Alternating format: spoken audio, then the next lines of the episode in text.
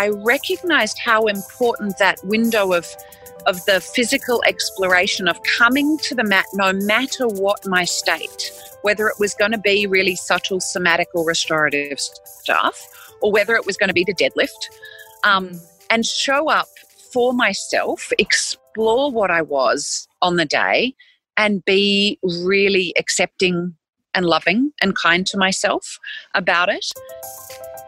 Hi, and welcome to the Movement and Mindfulness podcast with me, Erica Webb of Erica Webb Yoga and Pilates. In this podcast, I, along with my guests, will explore what it means to move as an act of self kindness and self discovery.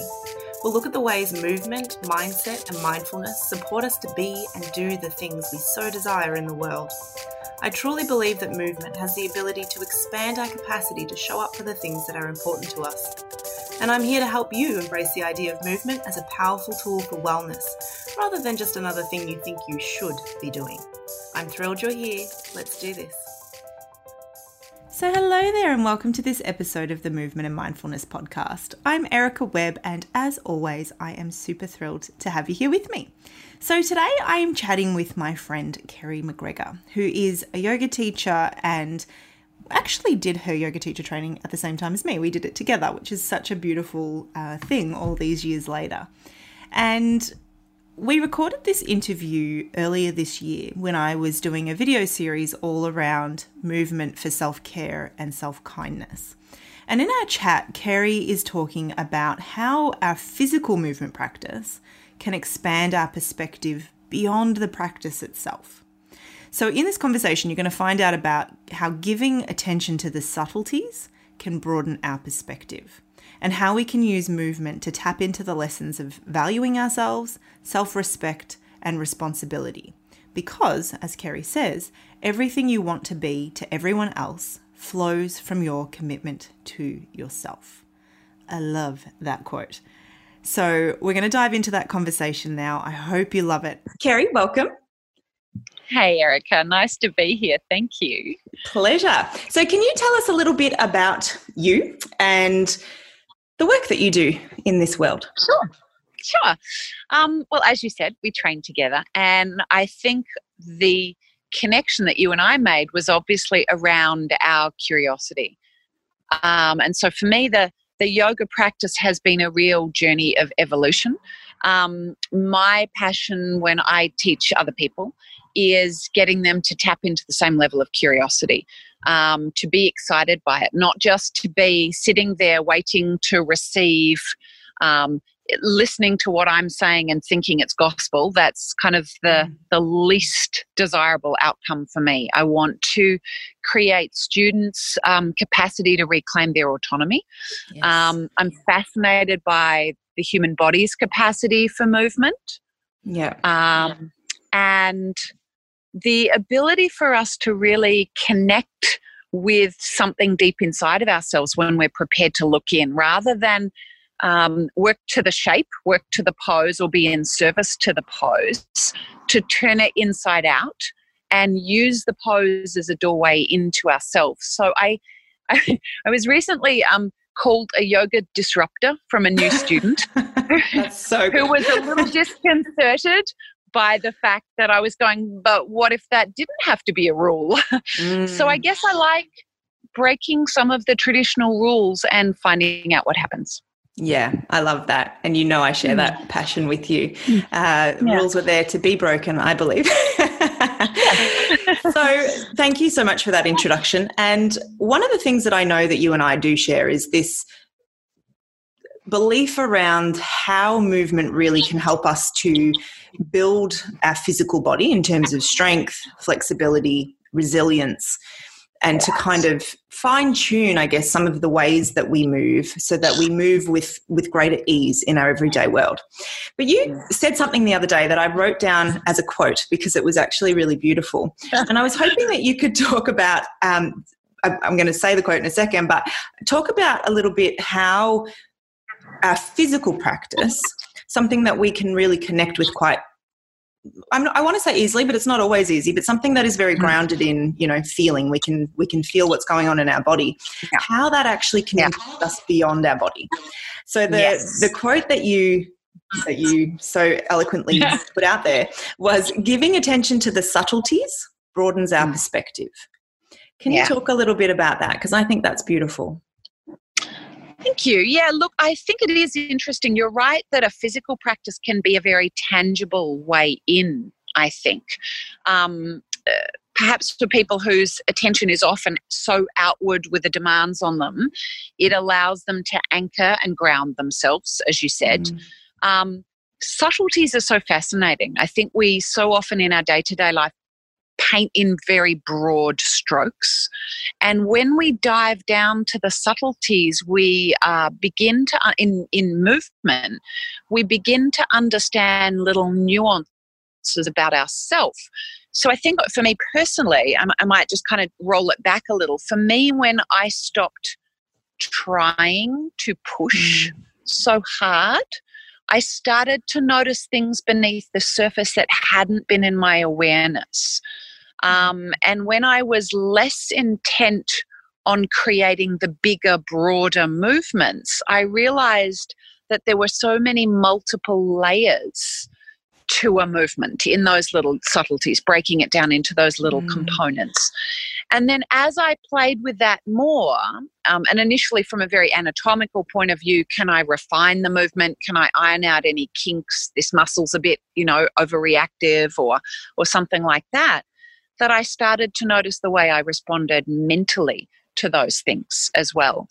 And that was a fascinating thing because I started to notice, I guess, in a kind of conditioning and programming that mm. ran very deep around my value, sense of self value.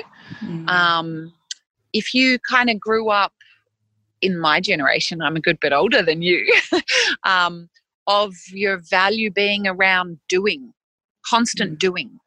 Um, and that if you weren't doing anything, you were lazy. At school, if you were contemplating something, you were daydreaming.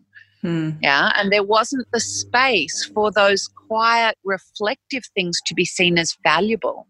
Um, you had mm. to hmm. be creating output. It's kind of the industrial age worker mentality. Yeah. Yeah. Um, so I guess yeah, that has been such a fascinating journey, and it never seems to stop. It's like Alice in Wonderland down the you know down the rabbit hole. It's every time there's different layers, um, and I guess I have a lot of students who. When they've worked with me for a while, really start to tap into that mm. and notice that they're understanding themselves better. They're noticing their, uh, I guess, um, patterns of reacting to certain things or judging certain things. And it opens up the capacity to be more open minded, um, to invite that kindness and the curiosity that you and I are both so keen on seeing um, come out in people's practice. Mm. So, yeah, it's, it's kind of a bit like magic sometimes, really. It really is, uh, isn't it? I love that. It yeah. Is, yeah. So I'm curious to know because I know that in the work that you do, you do often work with people who are, you know, training in other modalities as well. Um, and and I know for myself as well, like I really like to weight train, and that mm. could be seen as counter, I suppose, to what we're doing in the yoga room. I don't believe yeah. it is, and I don't think you no. do either.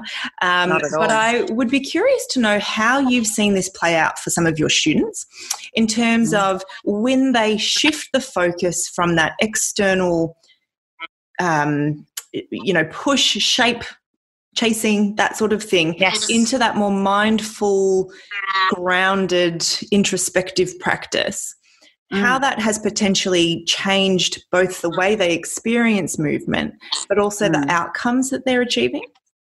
Yeah, sure. So let me see if I can sum this up a little bit because it's it's very complex. It's very mm. interesting to see. Um, in my experience to date, and this is both my own personal experience and what I'm seeing unfold as I use this kind of mixed modality training more, is that in traditional yoga, when we're chasing the shape, we're so concerned with the external that we're not really reading the messages of our body about how much a pose might suit us. Mm-hmm. uh, turning ourselves into a pretzel. Um, I know you and I have both had people go, Oh, I'd like to try yoga, but I'm not flexible enough. And the first thing they think of is flexibility. Mm. And I see a lot of, of uh, common links between people who really value flexibility in a traditional yoga sense with people who don't have particularly good personal boundaries and they end up mm. twisting them out of shape in a whole lot of other relationships and actually making themselves feel vulnerable. Um, when we're strength training, flexibility can be a problem. Mm. Flexibility is a range of motion you might have at a joint in any area of the body mobility is your functional use of that joint. So I might be able to get into an incredibly deep lunge. But if I haven't got the strength to get myself out of it safely or stay in it safely, then it's such high risk. Mm. And it's high risk physically. But if you translate that to the concept of how you react in your life, it's also incredibly high risk that you burn yourself out. You overextend yourself literally at the joint and then in your capacity to meet your own needs as well as everyone else's around you. When we look for mobility, there is a range of healthy motion, but there is support and structure to make it sustainable and functional.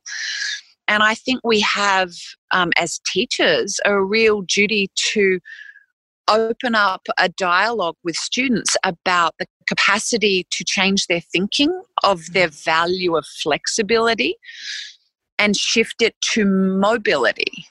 Um, does, mm. does that yeah, make that's sense? great. Yeah, absolutely. Yeah. And I love that. One one thing that I talk a lot about is this idea of, you know, using your practice to to practice accepting support. And sometimes, you know, in that what you're talking about, if we're hanging out into our end ranges mm. um, and trying to get into the deepest expression of a pose that we can manage, I love what you've said about that sort of reflecting perhaps your boundaries outside of, mm. of that capacity as well. But I also think it's very resistant to accepting and using support and and finding yes. that balance between the the pushing and the giving and the and the receiving as well so it's it's interesting how mm. those life lessons can be learnt through this very kind of tactical um, tactical is that the right word but the, you know this really tangible kind like of tactile tactical, tactile yeah Ta- tactical yeah. tactile was what yeah. i meant it's it's interesting I, I how it extends yeah, I definitely have. And I'm pretty sure you and I have talked about this before. Students who believe that using a prop is somehow cheating. Yeah, I hear that all like the time. getting out of something. Yeah. And and I'm like, that's such an interesting thing to think yeah. that placing your hand on a block or putting a bolster beneath you is somehow cheating. And I see a really direct correlation there with people who believe that, with the same people who never ask for help, yeah. who, who drive themselves to the point of absolute breakdown um, and are so diminished and depleted in their lives because mm. they never put in place support systems yeah. to top themselves back up. Um, I would regularly say to students, um, fit your own oxygen mask before helping those around you. You know, yeah. I am your flight attendant. it's like exits are here. it's so important. Yeah, yeah, yeah. But it doesn't happen. No, yeah, you're right. And it's interesting because my view of props is that instead of them representing this opportunity to cheat, they actually open up the door to so much deeper exploration because you're working yes. within a capacity that you've got some control over, which is yes. really awesome. So that actually segues beautifully into my next question, which is mm-hmm. this idea that we do inherently, and I think most of us do this, I think it's pretty standard where we really put ourselves at the bottom of the pile. Mm. And yeah. I think that we are intellectually very mm. cognizant of the fact that that is backwards, but yes. we don't seem to like it hasn't sunk into our being. We don't really yes. understand it until perhaps we make that shift. Um, mm. and I and what you've already talked about beautifully points in the direction of why perhaps that shift you know could happen and, and what benefits we'd get from that but from mm. a practical point of view Mm. What are some of the ways that you've seen work either for yourself or for the people that you're working with to actually yeah. prioritize it, not give it lip service? Because it's like one thing to be mm-hmm. like, well, tomorrow I'm going to start, and yes. then tomorrow turns into tomorrow turns into tomorrow. Yes. Versus actually making that tangible kind of line in the sand moment where you go, right, I am a priority now and yes. I'm going to prove it. What's, mm. have you got mm. any tips around that? it's a really question. tough one. I, you know, because I think, you know, to be honest, it's something we all struggle with every day. 100%. Um, for me, that I, I, might kind of wind the question back a step or two because mm. I guess for me, the recognition for me that I wasn't doing that enough came by subtly changing, well, actually, not subtly changing, changing what I did for a while. Um, I had an injury that meant that I had to do some real rebuilding for strength mm. and started doing strength training, as you know, which had been so outside the realm of anything I'd ever done. I'd been deep in the well of soft, gentle, somatic stuff, which I mm. love mm. and continue to love. But when I started strength training, I started to notice shifts in my psyche. Mm. And that opened up a whole other doorway. And I, I'm a single mum. Um, I've raised the girls on my own to they're almost they're in their 20s now from when they were really little and that is a time where you often don't have a lot of support and you feel a little frantic and when I started strength training and, and suddenly started lifting fairly heavy weight, and I say heavy, it's heavy in context of what I'd lifted before. Um, but to get to a point of being able to lift my body weight was psychologically so powerful mm. to be able to go, I can lift me, I can support me, I can do me and then recognizing that on the very next day I might need to get a pile of bolsters and do some beautiful restorative somatic work and understanding the flow between them. Mm-hmm. Definitely the capacity that you had inside of yourself. And that that was like a crossroads for me of of understanding how to value myself in all levels of my capacity on the days where previously I would have thought, oh, am I being a little pathetic to do something gentle? This isn't this isn't enough. I'm mm. not enough. Um, and to value just as strongly on a day where I felt like, yeah, I'm going to lift 80 kilos now. Yeah. Um, and so I guess in that little exploration that I had, I recognized how important that window of of the physical exploration of coming to the mat no matter what my state, whether it was going to be really subtle somatic or restorative stuff, or whether it was going to be the deadlift, um, mm. and show up for myself, explore what I was on the day, and be really accepting and loving and kind to myself about it. Mm. And so I've started saying to students, I guess, since that journey, you know, every time you come to the mat, we pause. We spend 10 minutes at the start of a session really acknowledging where we're at, why we've arrived, what we need, how to meet those needs. And over a period of time, those students are starting to go, I know now exactly why I'm coming to the mat. I'm showing up for myself to meet myself and not judge myself. And whatever is present, I'm going to explore that again without judgment of whether there's more value in this than that. Does yeah. Yeah.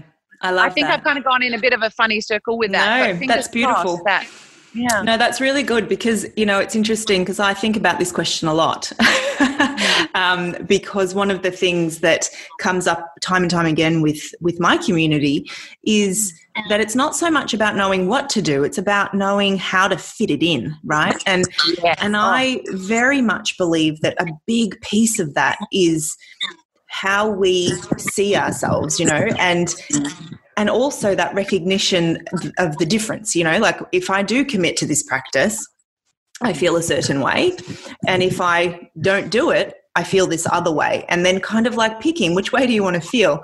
And, Absolutely. you know, making choices that take you in the direction that you want to go. And I think that, um, I think it's so multifaceted, and I love that you took that direction with it because it's not really clear cut. It's not just, you know, I always no. say, like, put it in your diary because if it's not in there, it's not going to happen. But it's more yes. than that because if you put it in your diary, but at the core of you, you don't believe that it's worth your time, then yes, it doesn't matter or if you wrote it down or not. Yeah, or if it's worthy enough. Or if Somehow, you're worthy like, enough. I might make the time to do it, but is it going to be enough? Am I, you know? Yeah. So there's a really complex webbing around it. Mm. I know in in my last year or so of work, and I've gotten busier and busier, that if I do not make the time for my practice and my exploration, um, I'm not as good a teacher.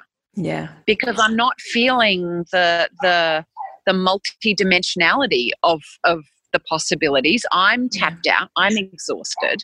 I have to come back into myself for my practice, whatever form that takes, um, in order to be able to show up for my students as well. Mm. Um, because otherwise, I'm depleted. Yeah, um, and doesn't so that extend? Now, it, that extends beautifully out into you know maybe you're not a teacher out there but you are a parent or you are a partner or you are a sibling Absolutely. or a child and you know it it makes you recognize like i am not the mother i like myself to be if i am not looking yes. after myself. And it only takes a few times of things going pear shaped in my world for me to go, hang on, I'm seeing a pattern here. And yes. you know, you you start to and, and it's taking responsibility for that, isn't it too? Because you know, you know that you are the only one who can actually then make the decision to go and take that time. Like nobody's riding in on a horse to come and save you from yourself. You've yes. got to be the one that commits to doing that practice. Even if you've got all of the support in the world, you have to put the pieces in place and then go out and do the thing that is going to to bring you that, yes. that joy and that pleasure. And there's yeah. there's a level of self respect, I think, with the boundary setting that's required mm. to be able to say, I'll be with you shortly. However, right now, I need to do this, yes. and then I will be the better for it. Yeah. Um, so, definitely, I've had a lot of students say to me after a period of time, and some of them only a couple of months, mm. some of them a little longer, I'm nicer to my partner now. Yeah. My my relationship is better because mm. I'm kinder to my partner. And to and themselves, they realize, most likely. Well, I was about to say yeah. it's because they realize it's they're kinder to themselves. It's mm. very hard to be kind to other people for too long if you're not being kind to yourself. You end up being a martyr. Yeah. You end up getting a bit bitter and twisted. Mm. So I think it is the kindest thing. And to be fair, you know, years ago, my kids would tell me 10 years ago, mm. you know, when we were first training and, and in those early years of teaching, they would look at me sometimes and go, ah, Mom, I think you haven't probably done a yoga practice for you. And they'd be like 12 and telling me this. You know, they were very cognizant of the fact that I was a different person if I didn't get my practice in. Mm-hmm. So I think, you know, my encouragement definitely to all of my students is fit your own oxygen mask first because everything in your life comes first. Um, I work out with my personal trainer every week and it is a financial commitment that I literally put in line underpaying my rent. Mm. The second step is paying my trainer. And it's because I show up every week, regardless of how much sleep I've had, how well I've eaten. And I know that it brings me back into alignment. Mm. It allows me to focus on myself, to dive down in this practice and explore where I'm at and it is the very um, key to me showing up every week for myself. I know that it works for me. It gives me the strength to do everything else. Um, and at that stage of my life, that strength is a, a foundation that then gives me the space to explore subtleties as well. Mm. And everyone's combination is different. You know, a few years ago for me, the most important thing was a very gentle somatic practice. There's no way I could or should have done strength work. So I'm not saying the strength work is the only way to go. I'm saying know yourself well enough, spend enough time exploring where you are at to know what it is you need and then devote your time to it so mm. that you are being kind to yourself by giving yourself exactly what you need and making that a priority. Yeah. Because everything else that you want to be for everyone else flows from that point. And it really does. Yeah. That was perfect. Yeah. Thank you. I love that. So I'm going to wrap us up, but can you tell everybody where they can get more of your beautiful wisdom? Where can they find you? Sure. Okay. So you can find me at Koru Yoga Kerry McGregor on Facebook. Um, I don't post there as often as I should at the moment, but you can always ask me questions there. So thank you so much, Kerry, for taking the time to chat with me. I am always so grateful for your time and for your friendship. Um, uh, I hope you have an awesome day. You too. Thanks so much for joining me for this episode of the Movement and Mindfulness podcast. I hope you loved it. And if you did, maybe share it with a friend who would love it too. And I'd also be so grateful if you'd take the time to subscribe, rate, and review the show. It makes such a difference to get that feedback.